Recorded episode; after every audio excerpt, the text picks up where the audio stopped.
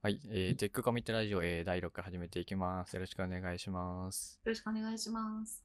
はい、えー、今日は、えっ、と、カズさんにゲストに来ていただいております。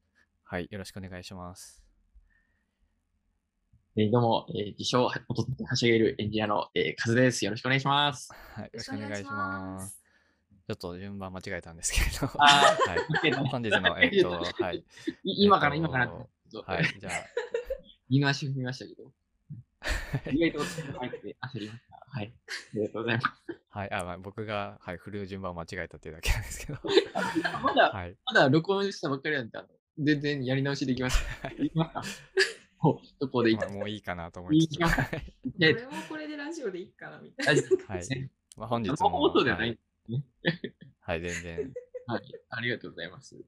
はい、本日、はい、お迎えいたしますのは井上と宋さんです。よろしくお願いします。よろしくお願いします。はい、その後に振ろうと思ったんですけどね。はい、ました。はい、大事なことなのでゲストを先に紹介しました。あもう待ち時間を考えて、はいありがとうございます。多分計画通りってやつですよ、きっと。素晴らしいじ。ゃあ、もうちょっと、カズさんの、なんか、深めの自己紹介というか、今なんか何やられてるとかもいろいろ聞いて、あ、見てもいいですか？はい。で、まあ、軽く、ざっくりとした、その経歴も含めて、えー、なんですけども、えーっと、今、離乳食業界で、えー勤めてまして、えーまあ、自社サービスでこう EC サイトとかも作っているんですけれども、えーそこのこうエンジニアとして今、ジョインしてまして、えー言語で言うと Java からから入って、えー PHP にこう、ベースをして、えー今に至るというふうなところです。で副業で最近はこう Vue.js と Python 使って、えーちょこちょこ何か作ったりとかしているっていう、そんな感じで。うーん創業期からっていうか、あそうです結構まだ若いはい会社さんなんですよね、多分。そうですね。あの、創業期として2018年のうんえ1月11日だったと思うんですけど、そこが創業期なんですけど、えーっと、ここから、まあ、数年経ってグロース期に入って、えーメンバーを集め始めてっていう、そのタイミングで僕も入らせてもらって、それが、えー2019年の、えー10月とかですね。はい。そのタイミングで僕はジョインしました。なるほど、なるほど。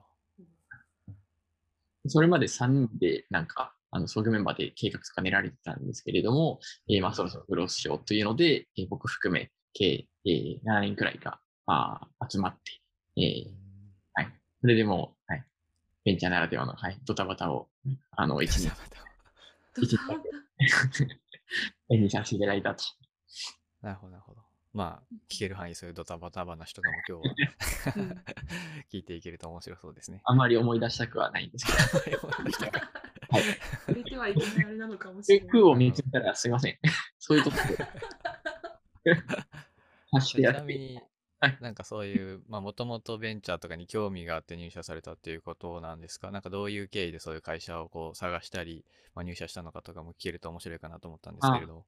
ありがとうございます。そうですね。経緯としても、そうですね。なんか意外みたいなのが一応ありまして、えっと、離乳食の会社ってなんかベビーフードに興味があるとか、そういった経緯ではなくてですね、えっと、そもそもは、この、えー会社さんは、えっと、ベビーフード事業の他に、あの、人材紹介系もやられていて、どういう人材紹介系かというと、なんか、キャリア的に、と、えードロップアウトしちゃった、メンタル病んじゃった子たちとか、えー二新卒系とか高卒の人たちですね、えーに、なんか向けた人材系のなんか会社さんをやられていて、はい、で、僕は僕で大学からこう、メンタルヘルスに、えー関わる、えーなんかこう、ちょっとしたこう、事業チックなことをやったりしてまして、うん。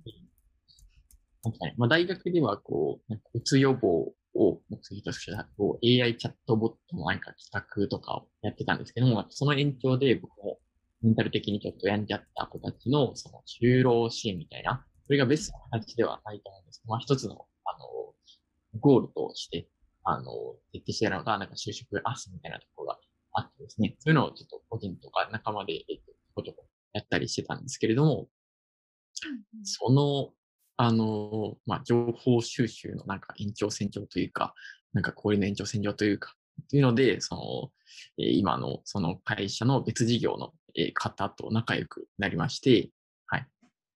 でそこがきっかけで、なんか、あの今の会社の離乳食の事業を立ち上げるから、えー、来ないみたいな風にこう、声かけていただいて、うんそれで、ジョインしたっていうのが、あの、実はきっかけだったりえーするんですよね。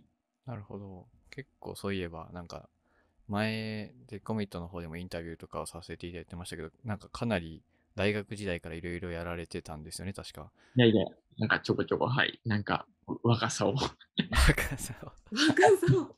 はい、理想だとだらこうたらみたいな感じで、こう、はい、若いままに あの発言しながらやってましたね。うーん。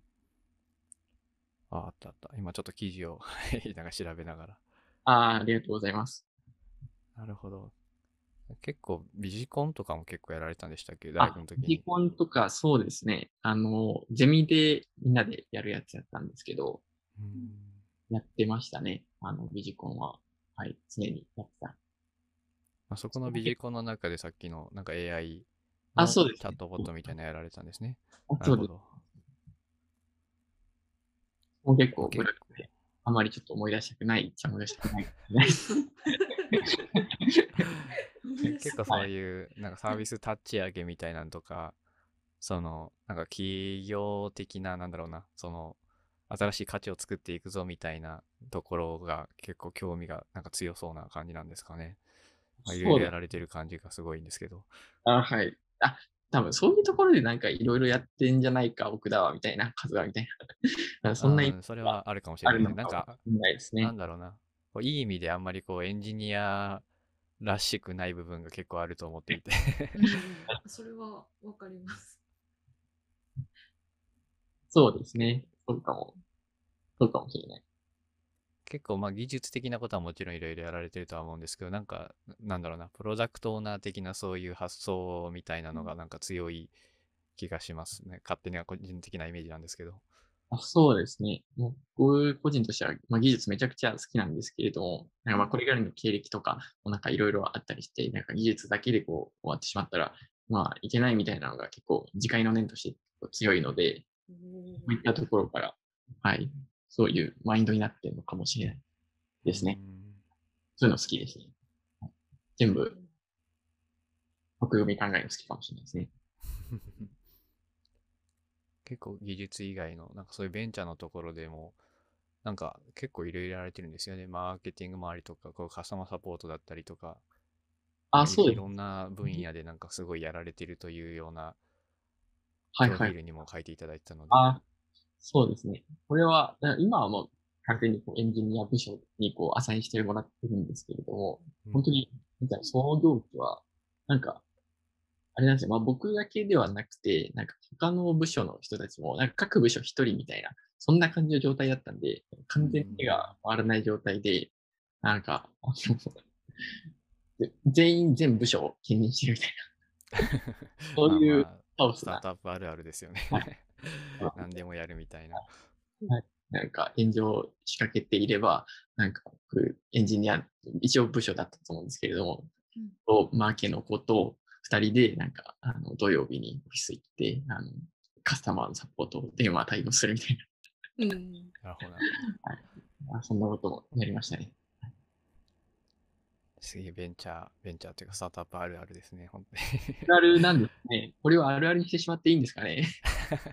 いや、まあ、スタートアップとかってもうなんか、なんだろうな。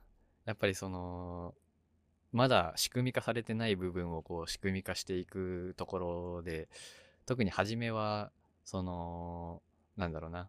こう、いわゆるオズの魔法使いみたいなんじゃないですけれども、うんなんかとりあえず動いてるように外からは見えるようにしないといけないみたいな。で、中の人はなんかものすごくこう、結構頑張って手でいろいろやってたりとか、なんか他のところからもこう、なんか、なんだろうな、そういうエンジニアだけれども、ちょっとこれ手伝ってほしいから、ちょっとここだけみたいな、なんか、頑張って人手を集めて、こう、いろいろトラブルを対応していってみたいな。はい。あとエンジニアなんだけれども、なんかちょっとそういう営業っぽいこともやってみたりとか、マーケティング兼任してたりみたいな、なんかそんなイメージやっぱりありますよね、スタートアップは。そうですね。確かに。そうかもしれない。なるほど。僕とかだと、なんか、エンジニア部署っていうのはそもそもないタイミングで入ったので、入ったタイミングでは、なんか、システム部署みたいな、そんな感じだったんですよね。システム部署。社長さんとか他の周りの人が持つそのエンジニア像なんか、システムとか機械になんか強い人みたいな、そんなイメージ、ざっくりとしたイメージだったらしくて。うん。なんで、あの、なんか、ちょっと、アプリとかツールとか使う系は、もう何でもこう、僕の方にこう、まあ、ふ振られてというか、振っていただいて、はい、なんか、やらせて、えーもらってた感じが、えーありますね。例えば、なんか、なんかロジスティクス管理ツールみたいなのがあるんですけど、配送系のあの管理ツールみたいなのがあるんですけど、完全にマーケとか、あの、カスタマーサチームだろうというふうに思ってたんですけれども、なんか、まあ人足りないんで、えーシステム強いでしょうみたいな。そんな感じで、あの、そういう文脈で、あの、振られてましたね。すごい。なんで、結構一時期自分で工工場長とかうん工場はいが、だちょっとだいぶあのちょっと話が若干あれなのかもしれないんですけど、なんか以前、あの Tech Commit の黙々会、 oVice でやる前、 Zoom でやってたと思うんですけど、ああ、やってました。さん参参加してると大体背景が工場だった記憶があって、工場でこのことは何をやってるんだろうってすごい気になったんですよ。私、工場は行ったこと、行ってた時期ありますけど、はい工場背景に参加したことは一度も多分ない。あ、なるほど。じゃあ本当に工場から出てたんですか？いやいやいや、ないないです、ないです。え、ないですか？何だったんだろうな。んか工場っぽかったんだよな。工場っぽいんだ。うちのオフィスは工場っぽいっていうことなのかもしれない。何ですかね？え、なんだ、あれ何だったんだろう。こでもすごい工場っぽかったんですよね。結構システム作るときになんか工場見学とかに行かれてたって話はなんか前聞きましたけどね。はい、工場見学行ってましたね。工場見学行ってなんか、はい、うん。アマゾンみたいなことをしてましたね。アマゾンさんみたいな。それはそのさっき言っていたロジスク、ロジスティックスの えっとシステムを作るにあたってなんか要件をまとめに行くみたいな、なんかそういう感じで言ってたんですか？まあ、最終的にはなんかそういう部分もあるんですけれども、うんえっと、なんかリスクの洗い出しであったりとか、なんか若干品質管理とかもなんか兼ねた、なんか調査とかも、えーあって、そういうので言ってましたね。なるほど。とりあえずどういう人たちがどう使うところだよっていうのをそう把握するために。するために。はい。で、まあ、それのついでになんかちょっといい感じにしといて、みたいうん。いい感じにしといてな。誰でも、誰がやっても、はい。なんかいい感じになるように、いい感じに調査して、なんかドキュメント作ってみて。でも結構まあ、そのシステム作るときにこう、まあ会社とかその業務の種類とかにもよるとは思うんですけれども、一旦、なんだろう、その実際に使う人と同じような仕事をこうしてみてみたいなんとかはありますよね。ドメイン知識とかをやるためにも。そうですね。多分、はい。お見合いで、実際自分、大自分のや体、つが作ったものがどう使われるのかみたいなイメージできないとちょっと難しいですもんね。そうですね。でも楽しそうな面もありますけど、どうどうなんですかね大変なんですかねあの、最初はすごいなんか新鮮で、あ、これがベンチャーか、みたいうんな。あ、これこそがなんかベンチャーなんだ、みたいな感じで、おー、みたいな感じで、あの、メンタル面でなんかできたんですけれども、あマックスやっぱりあの続いても、やっぱり1年なんだなっていう。なるほど。1年を過ぎてくると、はい。やはり、あの、はい、体が悲鳴を上げてくるというか、あ実際その工場のところでも結構仕事してたんですね。いや、でもまあそんなに、あの、え計2ヶ月とか3ヶ月、多分そのくらいだったらいます。まあでも普通にコード書いたりとかしてる方がやっぱり楽しいなって感じですかね。そうですよね。そうですね。全然コード書いてなかったですね。書いてなかったんですけど、LP 作ったりしてましたね。なるほど、なるほどうん。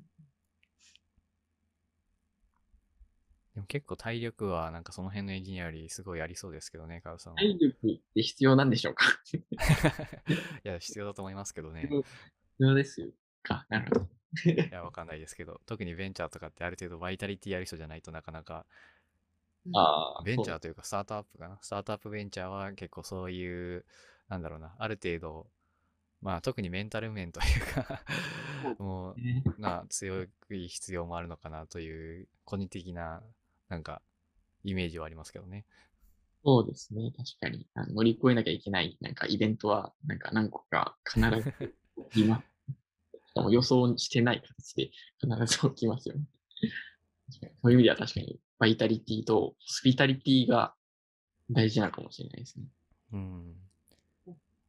業務、自分がなんか与えられた業務以外を、なんか、生み出してやってあげるみたいな。結構、特にスタートアップベンチャーってなんか、こう、昨日は言ってたけれども、やっぱり、なんかこっち方面行きたいよね、みたいなっていうような、なんか、そういう戦略レベルの話がもうだいぶ、こう、日に日に変わっていくみたいなんていうのを全然普通だと思っていて、なんかそういう意味でも、こう、なんか新しいことも学んでいかなきゃいけないし、こう、なんか思わぬトラブルとかも結構起きやすかったりとか、なんかそういうの結構あるイメージなんですけれど、その辺どうですかね。そうですね。確かに。いきなり明日、明日からじゃないですけど、そこまでじゃないですけど、来週からこれ試作打つぞ、みたいな。これはもう、定事項ですよね。いいみたいな。わかりました。じゃあ、ちょっと組んでみます、みたいな。まあ、それがまあ楽しかったりみたいなのもありますけれど。どう考えても、ちょっと2日分コース足りません、みたいな。そのコースどうにかするための施策を考えよう、みたいな。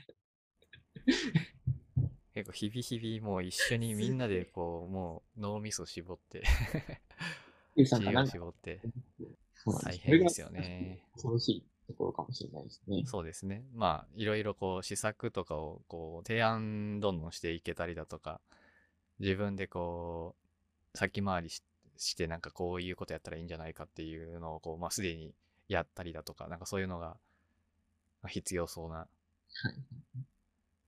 いや、まあそういうの楽しめるといいんですけどね。結構物作る力とかクリエイティブな、なんかそういう、なんだろう、やりがいだったりとかは結構感じられそうですけど。あそうですね。はい。なんか自分が考えたものは、はい、ある程度、まあ、何でもこう聞いてもらって、結構実現率も高くて、はい。で、それに対するフィードバックもこう、得やすいっていうのがあったりするので、やったもん勝ちみたいなところは、やったもん勝ち。い や本当に。はいまあ、だからなんか、みんな、労働時間のなんか規約を、あれこれあんまり言わない方がいいですな。これって一般的に出るんですね。残業的にはい。まあ一般的にも、はい、公開はされますいやけど。本当、タイムカードは切っておりますので。はいだいぶ残業も多いですよね。いやいやいや、そんなことはないですよ。そんなこともない。そんなことないじゃないか。急に棒読みっぽくないじゃないか。運動まあなんてないじゃないか。SES とかでも、まあその辺は結構、だいぶ多い気はしますけど、まあ自分も、その、もともと新卒で入った会社が SES とかで、まあ現場によってめちゃめちゃ残業多いみたいなとかはありますけれど、まあ、なんか、なんだろうな、そういうところとかと比べていいところとしては、あの、結構お客さんとの距離が近いみたいなのはありますよね。ああ、結構、なんか、そのなんだろうな、あの、大きいプロジェクトとかって、こう、PM の顔を見て、こう、とりあえずこう決まったものを作るみたいなところはあると思うんですけれど、うん。なんか、そういう、特にベンチャーとか、まあ、B 向けなのか C 向けなのかっていう、あ、その、えっ、と、法人向けのシステムなのか、えっ、と、一般的な、そのユーザー向けのシステムなのかっていうところによっても違うのかなとは思いますけれど、うん。結構こう、こういう風にしたらお客さん喜んでくれるんじゃないかとか、えっ、と、まあ、逆に言うとそのクレームとかもダイレクトに来たりみたいなのもありますけれど、結構お客さんがこうやったら喜んでくれるな、みたいな、なんかそういう人に喜んでもらいたいみたいな、ホスピタリティみたいなものが、その、働く上での一つの価値観みたいなので重要な人にとっては、なんかそういうところって結構、なんか幸福度高いんだろうな、みたいなのは結構思いますよね。そうですね。そういうのが原動力になっている人は、そうですね、強いですよね。はい。まあ、むしろそれないとなかなかベンチャーとかでやっていけないですよね。あもうやりがいとか、いや、報酬はやりがいみたいなところありますからね。そうですね。ベンチャー基本、まあお金持ってないんで、なかなかこう、まあ早めに入って、やっぱり株もらうとか、そういうオプションもらうみたいなのは結構ありますけれど、へえ。そうまあ、逆に、まあ普通に儲かってる会社に直接入った方がもちろん、エンジニアとしてもお賃金基本高いので ベンチャーとかでそんなどんどんなんかお賃金出すみたいな難しいところが多いので、まあでもその分いろいろ、なんか自分から提案して採用されたりみたいな、そういう働き方っていうところは、まあまあ楽しいというか、うん経験として特になんか PO だったり、そのプロダクトの価値作っていくっていうところに興味強い人にとっては、結構楽しい、楽しいって言ったらいいのかわかんないですけれども、それが適切な言葉かわかんないですけど、結構やりがいが出てきますよね、そういうの。そうですね。ですね。僕も当時はまだ年齢的にはまだ若い部類だったんで、まあ、今ぐらいしかこういう無茶はできないなというふうに思った。でも、まあ、今回みたいにネタになるんじゃないかなと 思ってた部分もあって、はい。うんなんか、はい、笑えないことをなんか笑って、はい、やってましたね。まあまあ、もちろん仕事は結構大変ですよね。そんな、本そんなことあることない、ないじゃないか。そんなこと、笑えないことなんてないこ、ないじゃないか。なんかちょっと筋肉っぽいですよね。最近、最近好きなんですちょこちょこそう聞こえるから、なんか面白く筋肉好きなんです。はい。うんいいですね。まあ、どのなんでやらなもちろん、はい、大変なこともあり、楽しいこともありっていう感じですけど。そういやです。総じて、結構総じて、はい、楽しい。だから結構そうですね、その、なんだろうな。就職先としてこう、なんか初学者の人とかも、なんだろうな、この SES がどうのとか、こう自社サービスがどうのみたいないろいろありますけれども、まあ本当に会社によるとしか言えないですよね。大変な面はやっぱすごく大変なので。うんそうですよね。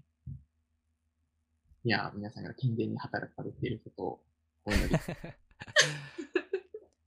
から基大本事そうですよね。そのやっぱり、まあ、どういうものに幸せを感じるのかっていうところ次第ですよね。そうですね。時間をするっていうのは、ややっぱ大事ですよね。うん。で個人的には特にその副業だったりとかでも、その自分でサービス立ち上げたいみたいなとか、えっと自分の考えたもので喜んでもらえるみたいなところに幸福を感じる人っていうのは結構ベンチャーとかで一回仕事してみるっていうのは、なんか、あ、こうやってお客さん集めるんだとか、なんかこうやって見せるといいんだ、こういうこう、えー準備だったり根回しがいるんだみたいな、なんかそういうなんだろうな、技術的な、IT の技術的なスキル以外のところもすごく学べるという意味ではすごくいいんだろうな。まあそういうやりがいとかも含めていいんだろうなっていうのは思いますし、うんまあ、結構カズさんもいろんなことに興味がなんかありそうなので、まあ多分ある程度、ある程度という言い方がいいかわかんないですけど、なんか相性がいいところあるんでしょうね。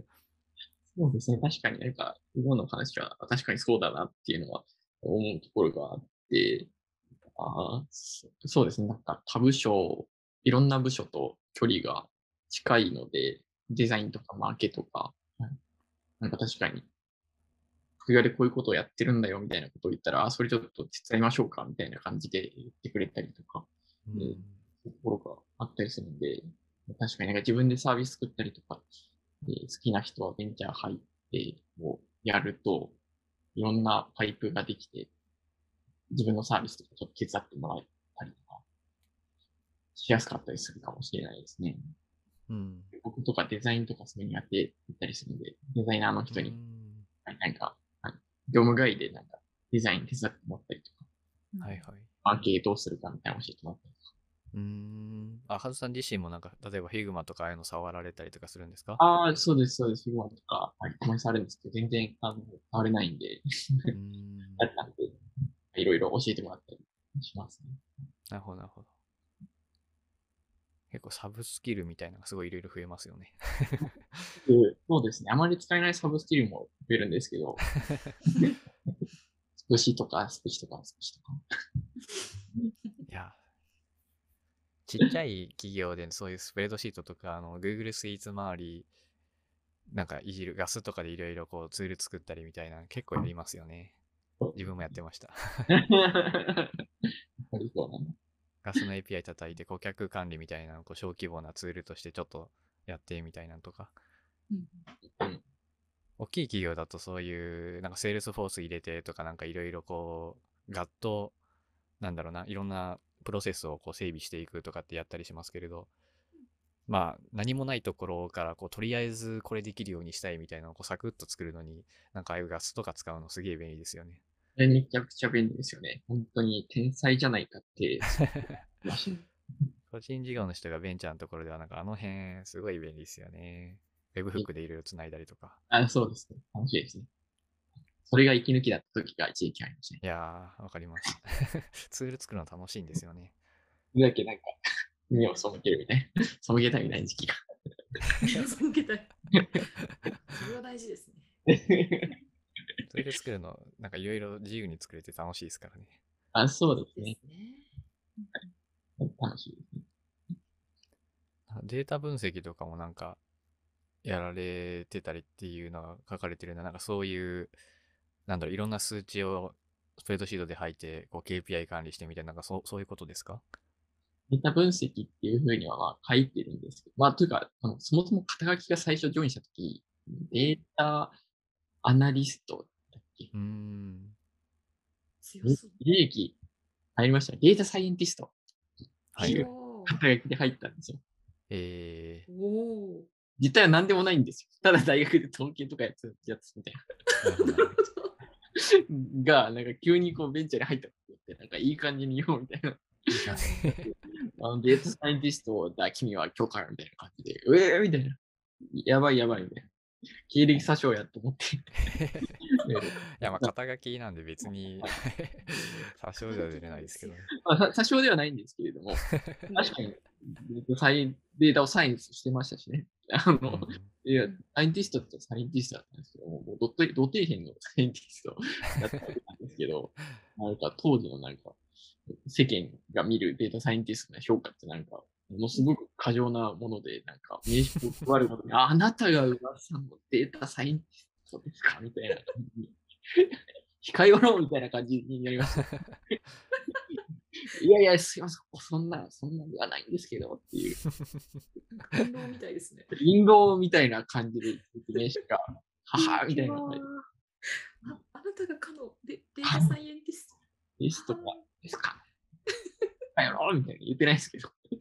まあ、かよろうとかで。も、そうですね。結構、なんだろうな。まあ、いろいろ特にベンチャーとかだと、その、どういうメンバーが揃ってるのかみたいなのによっても、こう、なんか投資してもらえるもらえないみたいなのもあるので、まああるいは体制がどんどん変わっていくみたいなのもまああるあるなので、まあいろいろな肩書きになるのも、なんかそれもあるあるだなという気も しますけどね。そうです、そうですね。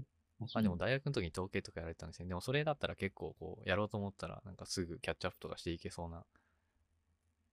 いや、どうですかね。なんか奥深い感じがしますし。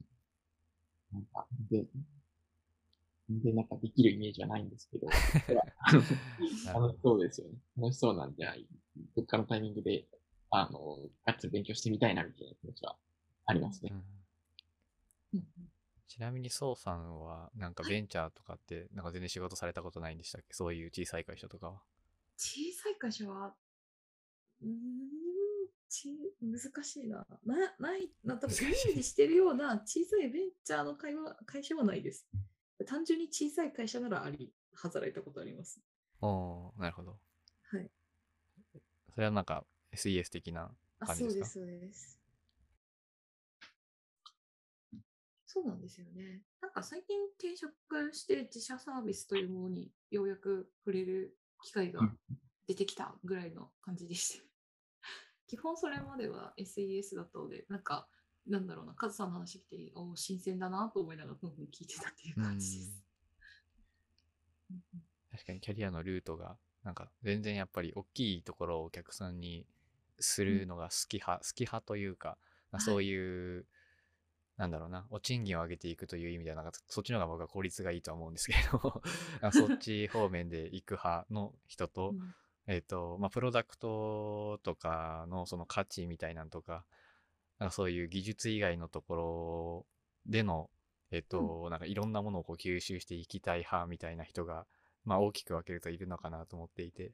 うんで、結構カズさん後者のなんかタイプ、なんか典型的なというか、なんかそういうのがすごく好きそうなタイプだなと僕は勝手に思っているので。いや、そうかもしれないですね。お賃金上げたいそうですね。お賃金ももちろん、なんかその上げ方はいろいろありますけどね。なんか技術のプロフェッショナルでいくとその前者の方が多いのかなと思ってて。そうですね。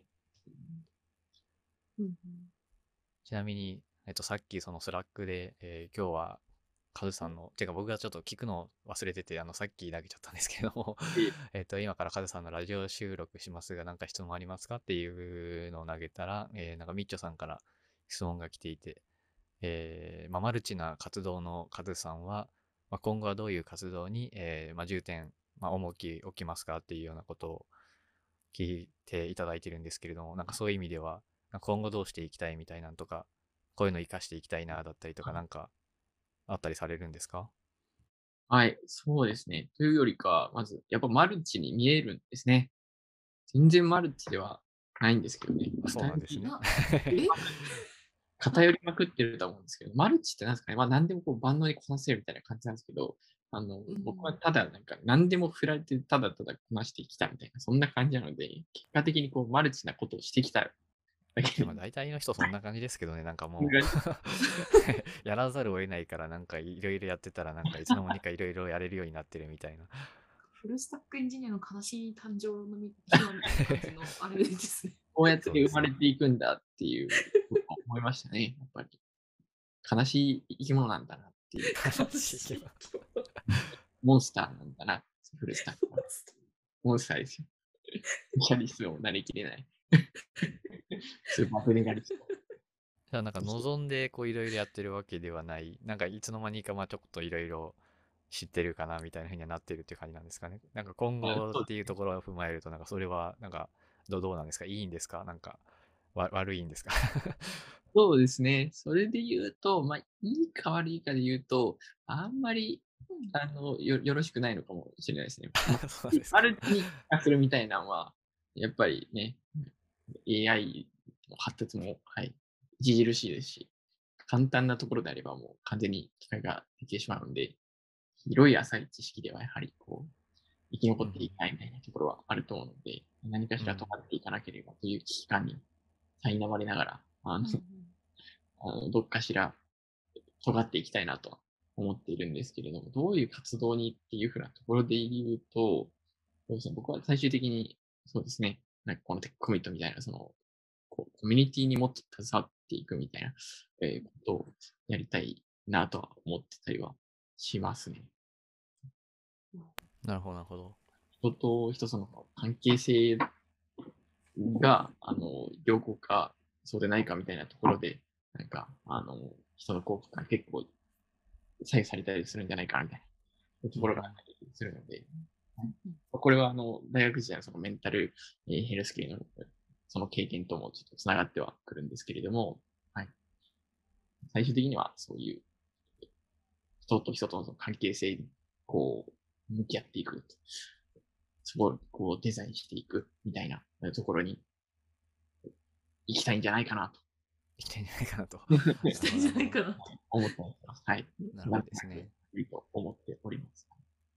じゃあ、なんか、今はなんなんだろう、いろいろ強みをなんか作ろうみたいな、そういうか活動というか、なんかやられてるんですか？なんか別に面接みたいなあれじゃないですけど、単純にその、カズさんはいを、こう、に近しい価値観を持ってる人とかが参考になるんじゃないかなと思って、はい、聞いてる感じですけど。そうですね。なんだろうな。あーそうですね。そこで言うと、あ、最近ちょっとなんか考えたことがあって、こう技術的に尖るってやっぱ難しいなっていうふうに思って、まあ、とはいえ、こう、目指さないとなっていうのが、えーあってですね、えーその目指す過程で、えー家庭にもやっぱ価値を出したいなと思って、あの、IT 芸人、IT 芸人になろうと思いました。芸人？なるほど。なるほど。IT 芸人ですか？はい、技術キャッチアップして、あの、はい、尖らせていく過程で、あの、もう自分独自の目線とか、そこら辺をこう入れやすかったりするのかなっていうふうに思うんで、あのイメージとしてはこう、僕が尊敬するダダンサー、先輩のダンサーに、あの、うん。ビル・オッサさんという伝説的なレジェンドダンサーがいらっしゃいまして、うん。でその方が最近、あの、最近というか、数年前ですけれども、クラメソさんになんか転職されて、まあ一時期ちょっと記事とかバズったりしてたんですけど、その人はもうもう完全になんか IT 芸人みたいな、僕が決めつけていいかわかんないですけど、IT 芸人みたいなことをやって記事とか書かれて技術キャッチアップされてるので、あ、これいいなと思って、はい、そういう人たちをちょっとモデルにして、はい、やっていきたいなと思ってます。それはなんかアンバサダー的な感じなんですか？?IT 芸人っていうなんかイメージがまだ どんな感じなんだろうなと思うい。や、わかんないんですけどね。わかんないんですけれども、なんか記事の切り口だったりとか、ちょっとく書いたりとかっていうまあ、。結構情報発信とかをこう独自の目線で入れてやっていけるようなものとかもなんか強みにしていけたらなっていう感じなんですかね。なやっていきたいですよね。お食やめ太郎さんとかもす素晴らしいですよね。なるほど、なるほど。ああ、なんか確かに IT 芸人って言われているニュアンスはなんかすごいわかりますね。結果的に IT 芸人なんだけど、まあ、彼らは IT 芸人を目指してるわけではないと思うんですけど。そうですよね。すみません、勝手に IT 芸人だと思い込んでます。確かに普通にエンジニアさんですよね。普通にエンジニアさんだと思うんですけど、はいですよね。ああいうユーモアさってもうなんか本当に独自のものなので、うん。はい、もう誰のものでもなくてっていうのがあるので、うんまあ、もし尖りきらなかった場合なんか保険かけとこうみたいな。大事ですね。今のところ、はい、尖りきらずになんか、俺はこういうふうな演者になってしまったみたいな LT してる、それ将来です。容易に思い浮かびます。逆に言うとそれはなんかマルチなスキルを持ってるっていうの結構うんなんか生きる気はしますけどね。切り 口を持てるっていうのは。そうかもしれないですね。そそこでようやく生きてくるのかもしれないですね。ちょっとどう、どういう、なんか、なんだろうな。IT 芸人がどこからっていうその線引きがあまりわかんないですけど、なんかうまいこと、そういうのを載せられるといいのかもしれないですね。まあ、僕も Twitter 上では IT 芸人っぽい感じの振る舞いしてますけど、いや、もう、大ベテランの大先輩芸人。単純にふざけるのが好きみげたいな芸人でだけですすね。岩 井さんも、岩井さんも IT 芸人ですもんね。そうなんですね。僕が IT 芸人はカテゴライズされるんですね。めっちゃバズってましたからね、この間。単純に大喜利みたいなのが好きってだけですけど。素晴らしい。でもそういう意味では、なんか、すごいカズさん趣味がめっちゃ広いから、そういうの組み合わせられると結構面白い気はしますけどね。なんか、そうですね、組み合わせたい。うん、ソウさんがなんかめっちゃカズさんのこと陽キャって言ってましたし。はい。陽キャだと思ってます。ノーではないんですよね。やっぱり先ほど若干言いましたけど、やっぱり僕は多分、うんはい、陽キャ集団に突っ込まれれば陽キャから陰キャと言われ、突っ込まれれば周りから陽キャと言われるという、そそんな中途半端な存在。なんすごいなんか、なんだろう、合コンとか行ったらめっちゃ場を盛り上げてそうなイメージが勝手にありますけど。わかります。めっちゃわかる。めっちゃわままあ別にこれはあのいい意味でですけどね。あいい盛り上げるだけ盛り上げて多分、私は多分一人で帰るんじゃないか。す。一人で帰れないタイプの人間なんじゃないかなと思うんですけど。悲しいですね。ダンスしてる人なんか漏れなくそういう明るいみたいななんかイメージやっぱりありますけどね。あります、あります。確かにそうです。これなんか、皆さんちょっと勘違いしがちなところあるんですけど、ダンスが意外とオタクが多いですよ。おおなるほど。なるほど。意外と。なんか見た目は結構うんガツかったりするんですけど、はいはいはい、中身は意外と。え、陰キャって言うとあれですけど。それはなんかカズさんの周りがっていう、それも違うか。N イコール1のやつ。じゃあ、ジャンルによってもあるかもしれないですね。はい。ジャンルによっても、はい。なんか技極める系だとなんか、そこにこだわれないといけないので。確かにまああ僕が知ってる人というかそのなんか僕の趣味の範囲で観測するとやっぱりこう踊ってみたみたいなあかそういうーのやってるような方は確かに多いイメージはありますけどあ、なるほど確かに。踊ってみた系も確かにそうですよね。確かに。まあ僕は、まあちょっと古い、古い人間というか、まあちょっと前のオタク世代なので、こう、鈴宮春日とか、ああいうののお踊ってみたみたいなニコニコ動画とかで見てたあ 世代ですけど。いいいや、あれはもうレレジェンドですよ。レジェンドですね。古いとかはないですよ。一生、一生の輝きを失わない。何を言ってんだ、俺は。でもなんか、結構ダンスとか、ああいうスキルって、なんか全然 IT とかと組み合わせても割とこう光るところあると思っていて、特に今後はなんだろうな、そのメタとかでもあるような、その 3D モデルみたいな、なんかああいうの、やっぱどんどん広がっていくと思うんですよね。うん。で、なんか 3D を作れる人みたいなのもそうですし、なんかそういうモーションとかをちゃんと作れる人みたいなのっていうのを、まあ、まだまだ価値上がっていくんじゃないかなってなんとなく思ってて、うんうん。だからまあ、なんだろうな、まあちょっと前だったらこう、ミクミクダンスとか、まあちょっと前というか今も流行ってるのかな。まあ、いろんなものにこう、ミクミクダンスみたいなんとかでこう、モーションつけてみたいなんとか、結構機材とかも安価になってきてるから、そのモーションキャプチャーみたいなんとかも結構自宅でいろいろ、こう、野生のプロみたいな人が、なんか、すごいの作ってたりとかありますけれど。あそこね、面白そうですよね。確かに。うん面。白そうですよね。はい。やってみたい気持ちが山々なんですけど、あの辺手出すと本当沼でなんか時間無駄、なんか無駄じゃない、永遠にかけるイメージがあるんですよ。そのなんかハードルの高さを若干感じつつって感じです。確かにいやで。もなんか、カズさんとかすごい、その IT 芸人を名乗るのであれば、なんかああいうのでダンスをこう、データ化していくみたいなんて結構面白いんじゃないかなってなんとなく聞いてて思って。そうですね。あそこら辺面白いですよね。どっか、どっかの企業が、ゲーム系の企業が、なんかは、モーションキャプチャーなんか大量のデータをこの間、公開してたりとかして、やりたいですね。あそこら辺面白そうですよね。まあ、やってるとこやってんだろうなとか思いながら。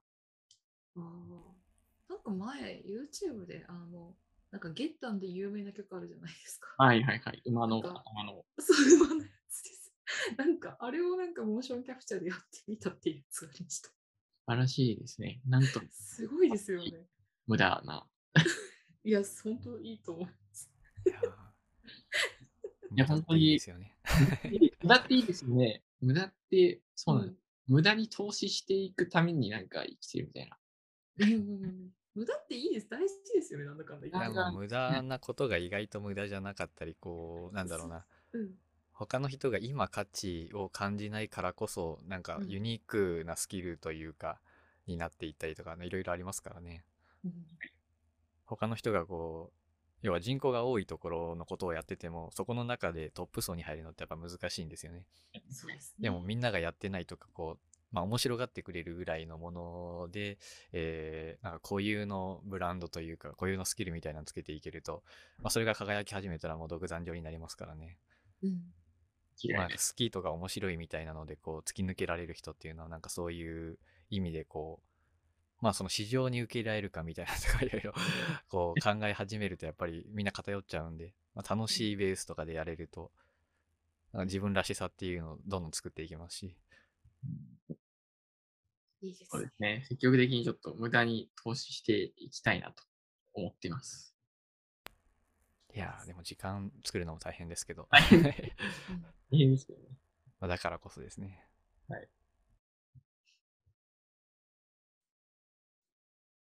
いやーそういう意味で言うと、ビッグポイントのあのクソアプリコンテスト、本当に毎度素晴らしいなと思っていて、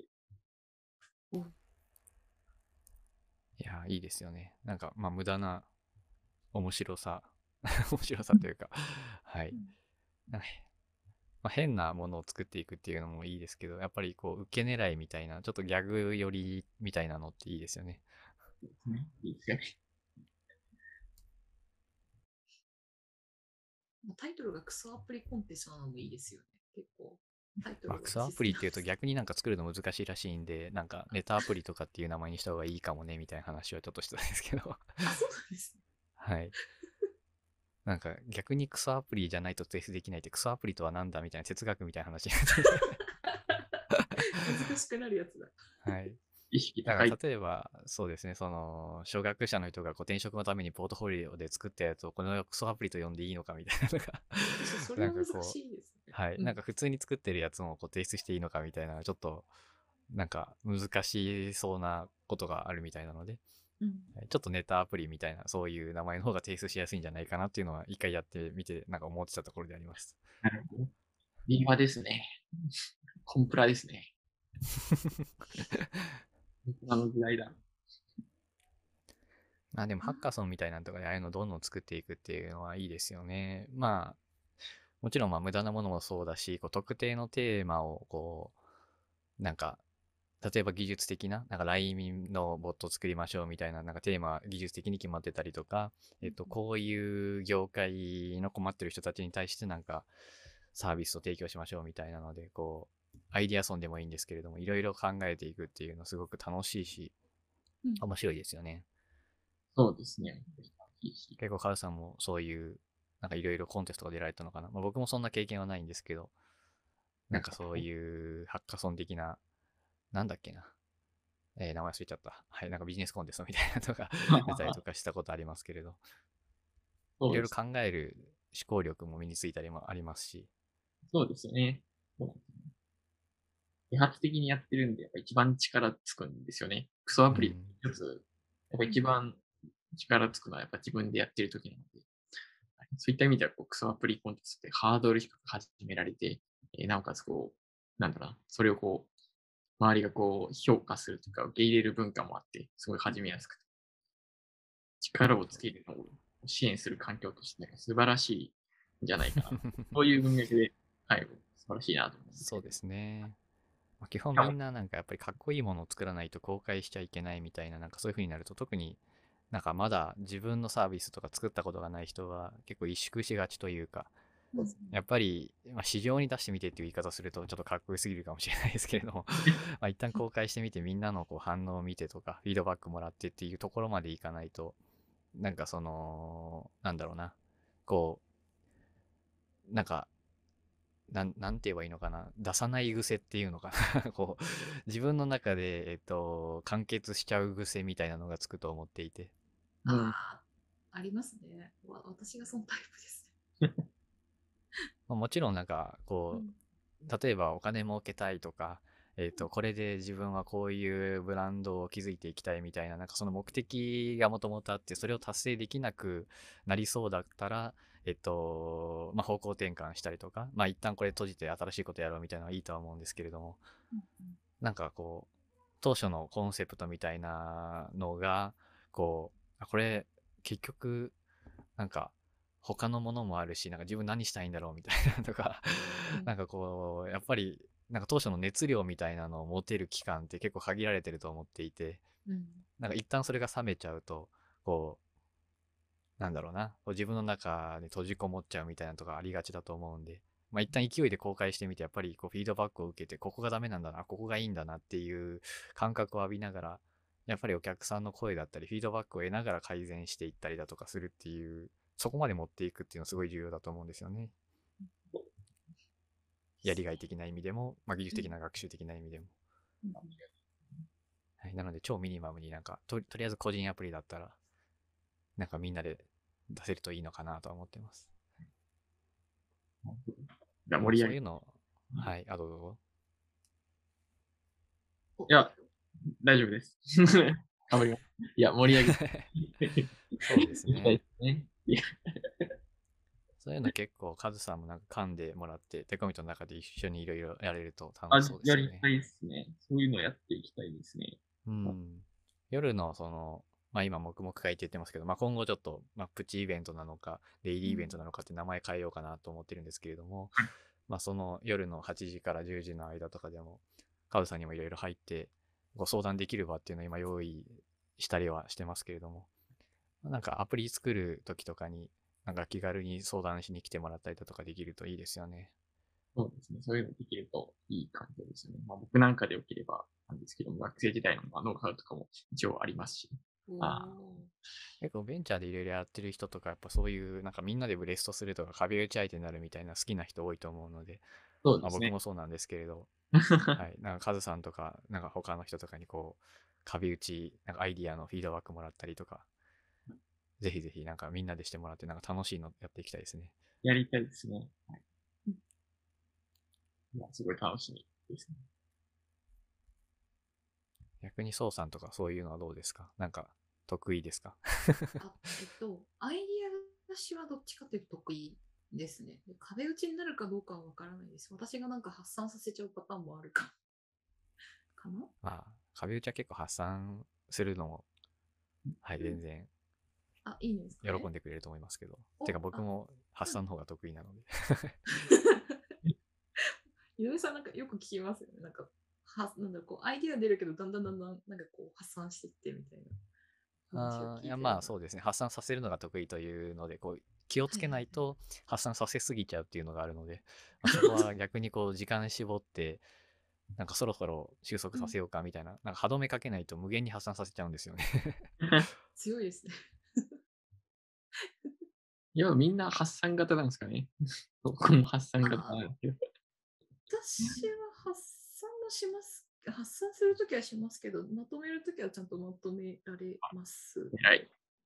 素晴らしいまあも。ちろんはい やろうと思ったら発、えーやれるというかえっ、とまあ手順として発散させて収束させるみたいなのはうんやりますけれども、まあでもそうですね得意なのはやっぱり発散の方ですねいいですね。あ発結構平行思考みみたいなのとかですもんね。あ、ちょっと。でも、宋さんも結構、あれですもんね。なんか戦略思考みたいな、強いですすもんね。そうなんですよね。意外、意外なこと意外なこと意外かどうかわかんないですけど。に。意外って言われるんですか？しなくね？みたいあ自分で、自分のキャラ的にっていう感じですか？そうそうそう。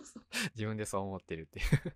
な、なんだって？って思いましたもん。あの、なんかストレングスファインダーとかで、い第1位、なんか、最近ちょっと順番忘れちゃったんですけど、なんか、着想とか戦略性が結構上位にあって、なんか、意外と戦略系だったのか、へえと思います。うん。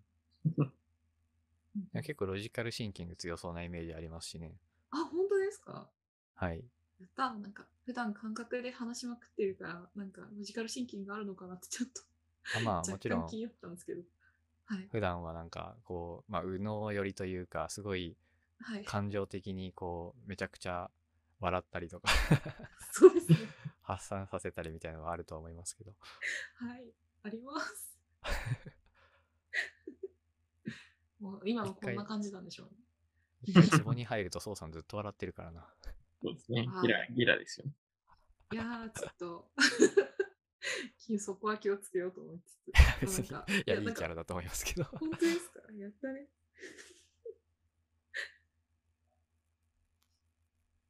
なんか話の本筋から外れちゃうかもしれないんですけど、なんか、はいオビス、なんか、その、黙々会とかでオビス使うじゃないですか。で、なんか前、トミーさんからなんか、なんかか、究極完全体グレート初心者って名前になってたんですよ。ああ、なってました。なってましたよね。あれ面白くて、なんか数日間笑ってたんですよ、あれ思い出しては。究極完全体。グレート遊初心者のグレートモンス。そうそうそうそう。それをまあ、もじって遊んでられたんですけど、その名前見て、宋さんがずっと笑ってました。そう見るたびに笑ってました。で見終わった後も笑ってました。やばいみたいな。ますか。そう、わわからなかったな。まあ、遊戯王のネタですもんね。完全体って言ってんのに初心者っていう。いや、初心者として完全体ってことですね。しかも究極でグレートと。そうそうそうそうそう。だからレベルがもはや分かんないなと思って。いや、なんかすげえなみたいな。すげえな、みたいこれぞ初心者みたいなことですかね。初心者の行く先はなんか中級者、上級者とかじゃなくてグレート、ん？ん？じゃあ究極完全体グレート初心者。な。初心者のまま進化してしまった。進化ではないんです。確かに。初心者としての属性がめっちゃ増え宋さんがずっとそれで笑ってるかた。そうなんですよ。あ、もう思い出し笑いしてます。ちょっと思い出さないように気をつけよう。俺何日も笑ってるから。そのうち宋さんをこう、なんか審判に置いた、その、うん。笑わせ合い大会みたいな。ああ、いいかもしれないですね。これやりたいですね。ちょっと。初めに、操作を笑わせろっていう大喜利大会みたいなのが。やりたいですね。なんか1分ぐらいで笑かしてくれる系だったら全然やります。多分長いと途中話聞いてない時があるかもしれない。ええみたいな感じ。滑った時は怖そうですけど、お、なるほどとか言っていや大丈夫です。なるほど。あの、全く、全く無言のまま過ごすってことはないので、何かしらの反応はするんですけど、おなるほどは確かに言うかもしれない。なるほど、そうきたか、ちょっとよくわかんなかったんですけど、みたいな。辛い。辛いなあ。の細かすぎて伝わらないモノマネ選手権みたいな。ああ。あるんですかね。なんか、審判務まるかな。多分気まあそれこそづけないままこう終わりそう。アプリコンテストみたいな、ネットアプリコンテストの審判みたいなんで、ソウさんとかにやってもらうのもいいかもしれないですね。感性で決めちゃうんですけど、大丈夫ですか？ちょっと、全然いいと思い感じみたいな。はい。ちょっと収録で、うん。ソウさんを笑わせると、こう、ソウさん爆笑でしょうみたいな。あ、なるほど。なんかラジオ形式にして、一人一人のこうアプリをこう触っていって、どういう反応するかで何か決めるみたいな。みんなの登壇を見ながら。いいかもね。それがコンテンツになるのがちょっと面白いな。いいのか、それでみたいな。なんか普通に見て、なんか、なんだろう、普通に話すみたいな感じだと思ってたので、なんか、なんだろうな、ちゃんとコンテンツとして成り立つんだな、へえって思いました。いや、なんか、ソウさん向けにこう特化させて笑わせに来る人がいるかもしれないんで。あー、ぜひぜひ、笑かしに来ていただければ。割と笑いのツボは浅いので、すぐ笑っちゃうかもですけど。そうですねあでも。そういうのもいいですよね。なんか、変にこだわらなくても、出落ちみたいなのがいっぱい来ると、それはそれで楽しいんで。あ、そうですね。確かにそれは楽しそうですね。なんだかんだでもう1時間弱くらい話してるな。こんなんでよかった。で、でぼちぼち、なんかあれかな。あと話してないネタで、なんか当初聞きたいなみたいなのが、なんかそうさんとかも書いていただいてますけど、なんか副業とかもいろいろやられてるみたいな話もちょっと聞いてみれると面白いかなと思ったんですけど、あ、結そうです。構、副業は、えー今、Python と Vue で、歯医えー歯医者さんの予約アプリみたいなうん、ですけれども、パ Python なんですね。そうなんですよね。まあ、何でもよかったんですけれども、はい。うんあの僕ともう一人でやってるんですけれども、もう一人うんの方が Python をやりたいという意向が強かったんで、じゃあ Python でやろうかという感じでやってます。それはなんか、どうやって副業やることになったんですか？えーっと、そうですね。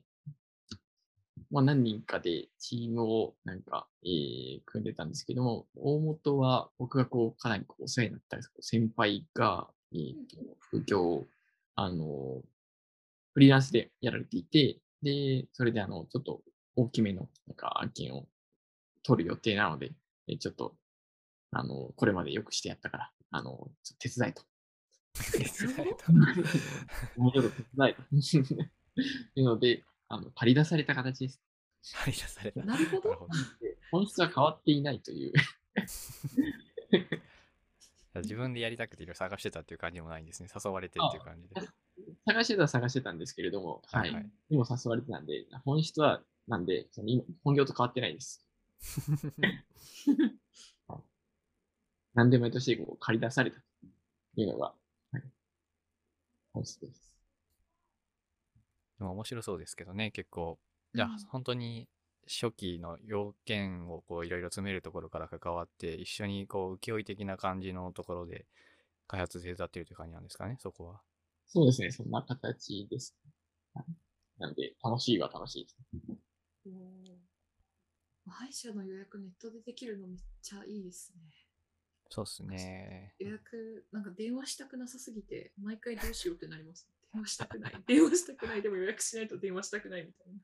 結構ありますよね。なんかこの間もツイッターかなんかで見てましたけど、こう、うん。なんかスーパーとかで買い物するときとかにも、なんか自分が探してる商品がどこにあるかわかんないと、なんか店員さんにこう聞かずに、こう頑張って探して、見つからなかったらもう帰るみたいあ、わかります。はいな、。そういう方も多いみたいで、まあ僕は普通に聞いちゃうタイプなんですけど、コミュ力が高い人だ。いやコミュ力とかいう問題なのかな。ハードル、ハードル。そう。なんか、なんか、なんだろうな。なんか、普通に喋るときは普通に喋れるんですけど、もうなんか完全オフみたいな状態になってると、なんか誰とも話したくないときってあるじゃないですか。うん。なんか、そのモードでスーパーとか行くと、もう聞こう、聞く労力がないんですよね。オフになってるから。なんか芸能人とかだとなんか結構めんどくさそうだなみたいなのはなんかわかりますけど、なんかうん、まあその欲しいものの欲しい具合にもよると思いますが。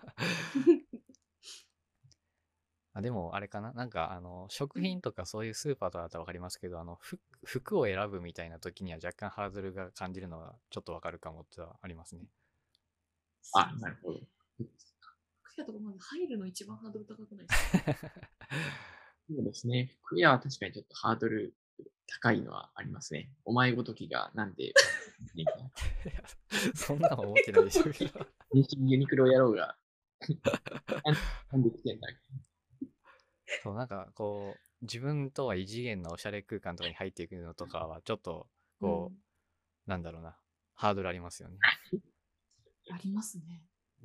あとあの、服屋、ちょっと男性向けの服ってわかんないんですけど、女性向けの服ってなんか、なんかそういう、なんだろう、ユニクロとかじゃないやつ行くと、大体店員さんに話しかけられるじゃないですか。うん。もうあれマニュアはルとしてね、マニュアルとして向こうも、そうそうそうそうそうそう。なんかもう話しかけないでくださいみたいなプラカードマジで欲しいんですよね。もうなんか、あでもお店によってあるみたいですけどね。なんか本当です腕かなんかリンリングかカゴだかわからないですけど、その色のやつつけてたら、うん積極的に話しかけてほしい人とか、話しかけてほしくない人みたいな。はいはい。か、そうですね。なんか基本的に服屋とか、なんか見て決めたくて、なんか話しかけられると気が散っちゃうんですよ。うんなんか見てるのになんか、ああ、なんうんこっちのお対応しなきゃいけないかみたいな感じで。対応しなければいけない。なんか仕事みたいな。そんな感じですかね。だからなんか、なるべくなんか話しかけられない店をめっちゃ選んじゃうんですよね。なんか、MP が減ってくっていうか、なんだろう。なんか、あるじゃないですか。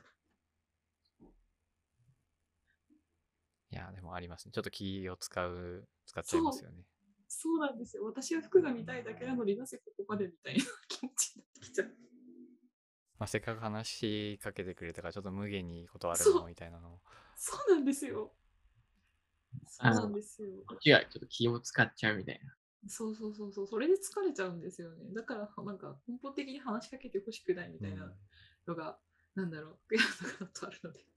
もうなんかユニクロとかめちゃくちゃ話しかけてくれないからめっちゃ嬉しくて、なんかじっくり見てられるから嬉しいです。はい、っていう感じです。まあ、電話予約とかも、なんか、めんどくさいですよね。コミュニケーション取るの。嫌です。電話予約したくないです。そうなんですよ。だから、ウェブで取れる歯医者のやついいなって思いました。うん。時間とかを言って、あ、その時間は埋まってますね、みたいな、なんかそのやり取りしてる時間がなんかめっちゃ不毛っていうのもありますし、あります、あります。そもそも電話、電話基本したくないんですよね。わかる、わかる。めっちゃしたくないです、同じく。いや電話は悪ですよね。確かに。いうんや僕とかも結構なんか気づけないとかが結構多いんですけど、最近。電話鳴ってることにね。はいはい。あそれもわかりますね。書き直して、で向こうも気づかないから、再度書き直してもらってみたいな。なんか黒柳さん、白柳さん状態になって。でえ結構何？かけ直してさらに繋がんなくってみたいなんとか、なんかめっちゃこうめんどくさいですよね。ありますよね。めんどくさいですね。もう全部 Slack の通知しかこう見ない状態にしたい。通話も Slack で検知できないですかね。通話はどうなんですかねなんかやろうと思ったらできるのかななんかやろうと思ったらできそうですよね。なんか LINE のコールとかも、なんか着信には残るじゃないですか、iPhone とかって。うん。なんかその辺なんかうまく使いそうだなとかちょっと思っちゃいました。やったことうないけど。ん。そうそうそうね。確かに。 Slack で音声通話もできないのかなちょっと調べてみようかな、今度。 Slack の説はありますよ。あ、 Slack じゃなくて、その普通の電話を Slack 側で、 Slack 通話として受けるみたいなんできないのかなと。ああ、 Skype とかならいけそうだからありそうですよね、探せ。なんかそれができたらちょっとうん。ハードルが若干下がるかな。若干ですけど。まあ基本、まあそれでも電話とかは嫌ですけどね。嫌ですね。なんか開発チームとかで、その Discord とかで、まあお客さんとうん先とかでもやってますけれど、そのここで一緒に作業しようっていう時間を区切ってみんなで Discord を使うとか全然いいんですよね。はいまあそれはこうここわかんないんですけどとか、なんかこれちょっと聞いていいですかみたいなんでお互いコミュニケーションを取ろうと思ってやってるので、うん。でもなんか別の作業をしているとかで、かつなんかその仕事に関係ない、なんか強制力が働く通話みたいな、やっぱ結構こうん。う、うわ、出たくねえみたいな、ありますよね。ありますね。いますね。なんか、通話のかかってきた電話番号がナビダイヤルとかだったりすると最悪なんですよ。非通知とかね。そうなんですよ。えー、本当にって思っちゃ通知は悪。う。うんまあ、実家とかでも非通知のやつはむしろ出ないっていう風にされてますけどね。なんかもう大体営業だから。ああ、そうですね。電話番号調べて分かんないやつは普通に怖いので書き直せないですね。いやー、そうっすね。電話番号全部出してほしいよな。あ、あとあれだな。なんか、まあ、なんか愚痴っぽくなっててあれなんですけど、あの、か、過去に使ったエージェントの人からこう、ふと電話かかってくるの結構嫌なんですよね。あ、嫌だ、わかります。出てこないではい。ほしい。SMS メッセージ送ってく来られるのは全然いいんですけれども、うん電話やめてほしいんだよなって。わかります。電話で今の状況どんな感じですか？みたいな。はい。まあ、向こうも営業で、まあ、仕事でそういうマニュアルにも書いてやるんだろうなっていうのはわかるんですけれど、わはい、電話やめてほしいなっていう。うんそうですねうん。やめてほしいですね、確かだから結構、その歯医者さんとか、まあ、飲食店とかも特にそうだと思うんですけれども、に。うんまあ、電話しかこう、インターフェースがないというか、連絡取れないみたいなのは、やっぱりその、歯医者さんとかそういうお店やってる人にとっても、結構、特に忙しい時とかにこう、電話かかってきてみたいなの大変だと思うんで、うんまあ、結構ウィンウィンですよね、そういうシステムは。予約自動で入ってくるみたいなのは。そうですね。いや、全部ウェブ予約になってほしい。そうですね。はい。まあ、あとはなんかどうしてもやっぱ古い体質のお店とかだと、こう、なんかシステムを入れるっていうのが、その特におじいちゃんおばあちゃんが例えば運営しているお店とかだと、どうしても。もできないみたいなんだと、なんか電話代行みたいな、予約代行みたいなのをするっていうのとかは、なんかあるみたいですけどね。サービスとして。特に飲食店とかってなんか予約までするのめんどいじゃないですか。うん予約が一番したくないです。うん。すごいな。至れり尽くせりだな。そんな代行まであるんですね。みたいですね。ニーズはあるんだ。うん。予約代行いいですね、まあそのうちにまあなくなっていくでしょうけれども、まあ今はまあまだぼちぼちあるんでしょうね。に。いやー、でも本当に、例えばその上司から、こう、えー、なんか次、こう忘年会するからお店予約しといてみたいなのとかっていうのは、こう参加者のそのグレードに応じてどういう店がいいのかとか、えっ、と、アレルギーがどうのとか、なんかいろいろ気を使い始めたら結構しんどいじゃないですか。はいうんまあそういうのでなんか要件だけ伝えて、なんかお店の予約までやってくれたら、まあそこは結構嬉しいですよね。これはめちゃくちゃ教えてほしい。あるんですか？そんな。あると思いますけど、はいあっ。たら、ちょっとあ後で、いいなはい。なんだっけ、ちょっとサービス名とかが思い出せないんですけど、まああとはどこだったかな ?Google とかがやったのかな？その電話予約するやつもなんか AI でなんか予約するみたいな取り組みやってた気がしますけど、うん。音声通話をこう人間じゃなくて機械がやるっていう 相手は人間なんだけども、その、えー仲介してるのがこう、うん。まあシステムみたいな。うんうんうん AI が通話するっていう。えー、そんなのも、まあじ実用化されたのかどうかわかんないですけど、だいぶ前に見たニュースなんで、うんでそこ頑張って物理つなげるのかみたいなうん ありますけどね。まあ、僕らはまあもちろん、まあ普段システム触ってるんで、全部システム IT で完結してほしいですけど、うんうんなんか予約、ちょっと話が若干戻るかもなんですけど、予約サービスって聞いてなんか思い出したのが、クレジットカードのなんかコンシェルジュ的なのあるじゃないですか。あれも結構近いのかなって思ったんですけど、ただ頼む前に電話、結局そのコンシェルジュさんに電話しなきゃいけないのであんま変わんないなってちょっと今、なんか一人で納得しちゃいました。ウェブ電話どういうサービスですか？あ、なんか、クレジット、ななんだろうな。なんだなんだろう、ビジネス系の、なんか、ちょっといいカードみたいな、なのかな？とかだと、なんか、なんだろう。例えば、ホテルの、なんかこう、このぐらいのランクのホテルを予約してほしいとか、このはいはいこのぐらいのなんか旅行チケット取ってほしいみたいなやつをやってくれるサービスがあるんですよ。クレジットの付帯的なやつなのかな、うんうんなんかそういうのもそういえばあったなっていうのを思い出しましたっていう。確かにコンシェルジュですね。はい。ちょっと一回も使ったことないんですけど。なんか、いや、なんか予約を人に入れられるのちょっと不安なんで自分でやりたいですうん。まあ、候補をこう絞ってくれるみたいなんとかまでやってくれるだけでもありがたいかもしれないですけどね。よ。あ、まあそうですね。そこは確かに。ですいやーでも、ね。うん。そうですね。なんか出張するときとかに、なんかいろいろこう調べて、あるいはその、まあ企業とかだったら経費申請してみたいなのとかも、その一連の流れとかも結構難しいんで、うんやっぱりざっと自動化してほしいですけどね。なんかそういうなんかベンチャー企業みたいなのありましたけど。ああ、いいですね。なんかその辺ボットとかでやってくれる、チャットボットとかでやってほしいですね。うん。なんか音声、音声ツー、なんだろうな、ちょっと予約の話がちょっとあれなのかもしれないですけど、音声ってこう、やり取りしてもなんかたまに私結構聞き間違い激しいので、なんか、ちょっとした単語のなんかき聞き違いをよくやってしまうので、なんかテキストで書いてあったのが、ああ、これが聞きたかったのかみたいな時が あるので、なるほど。なんかその辺もなんかテキストがいいなと思いなが確かに。ら。あと、あれですよね。やっぱ仕事だとなんか言った言わないみたいなのとかも、ある、めっちゃ。なんかややこしい、ややこしいというか、まあ別にその、なんだろう、これその時言ってなかっただろうみたいなんっていうので別に喧嘩になったりとか、こう、責任を押し付け合うみたいなんっていうのは全然ないんですけれど、はいはい。なんか、こう、いつこれ言われたとか、なんか自分で情報整理しておくとかっていうのはやっぱりテキストの方が優れてますよね。そうですね。そうなんですよね。あとは UI がやっぱりいろいろうん工夫ができるのでいいですよね。ネットとかだと。うん。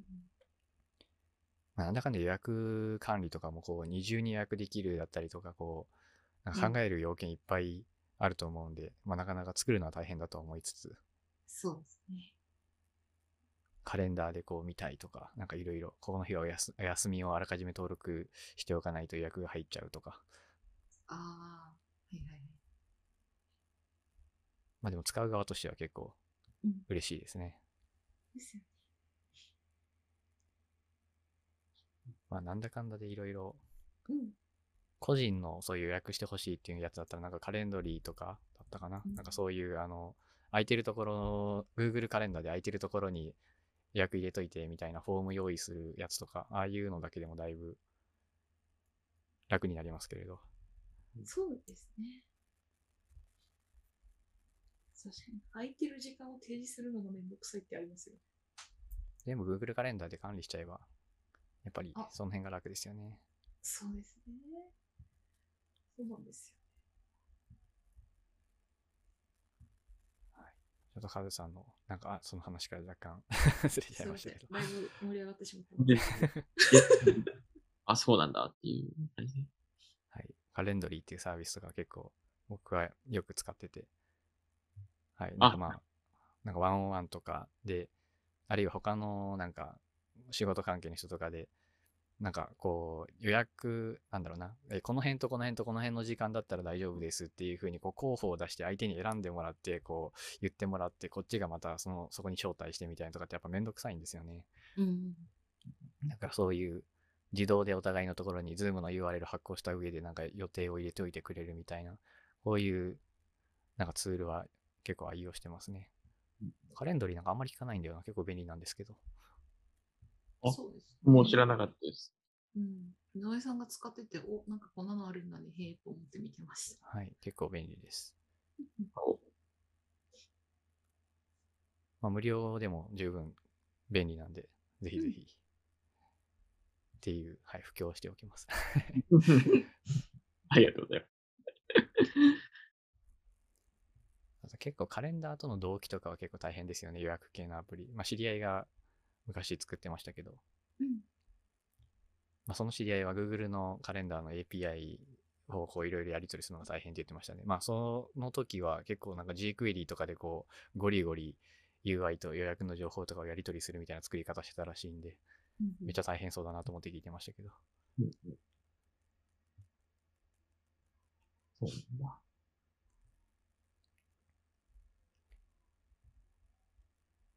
はい。他なんかいろいろネタは今日触れてきましたけど、なんか喋り忘れてることはないですか？ちょっとぼちぼち1時間ぐらい話しちゃったかな ?1 時間ちょっと話しちゃったかな？と思いますが。そうですね。喋り忘れてること。そうだな。そうですね。ないですね。いや、まあ、いろいろ、あの、やってるので、はい。あの、まあとは、あ、はい。あれかな？事前にちょっとなんか開始前に聞いてた話で喋ってないことといえば、なんかカフェの話かなああ、そうですね。カフェとかも、あの、今はなかなかできてないですけど、吉祥寺で曲がりカフェみたいなことを定期的、不定期でやったりしているので、はい。そこもそうですね。僕が、やややったりっていうのは、なんかじ自分たちで出してるってことですか？そうですね。はい。あ、出してる方な、生きてる方じゃなくて、はい。そうなんです。え、すごい。えー、これは遊びに行ってもいいやつなんですか？あ、全然、あの、出すときは、あの、ご連絡します。いいですね。まあ、最近、そのテックコミットの中とかでも、まあ、なんかポツポツオフ会をやってる人もいるみたいで、7月とかでもなんか、スイーツオフ会みたいな、やるらしいですけど、まあ、そういうノリで、行きます。おあいいですね。すそういうノリで、なんかカフェ会みたいなのあってもいいのかなとちょっと思ったんで。そうですね。。やりたいですね。曲がりカフェの中延長でコワーキングみたいなのができるといいなとか、ちょっと密かになんか参加しているので、それができた日には、うんちょっとテックコミットさんを、テックコミットの皆さんをちょっとお呼びして、何かしらやりたいですね。いいですね。はいっていうのもやってるんで、ちょこちょこ、あの、話聞いてみてください。はい。まあ、カフェでハッカソンなり、なんか黙々会なりとかでもはい、あ、いいです普通にまあ雑談でもいいですけど、はい楽しそうですね。はい。っていう、はい。そういううんコミュニティとか環境をちょっと作っていきたいなっていうふうに思っている。なるほど、なるほど。はい。ぜひぜひまた、皆さん、なんか遊びに、はい、カズさんとも遊びに行ってください、カズさんとこに。無理しなくて大丈夫。別に今楽しそうなんで、はい。あと、テコミとは、あの、個人イベントとかをどんどんなんか開けるようにはしていこうと思ってるんで、まあそういうのも、あの、うんやるときに、あの、テコミとの中で登録しといてもらったりとかすしたら参加しやすいと思いますし、そうですね。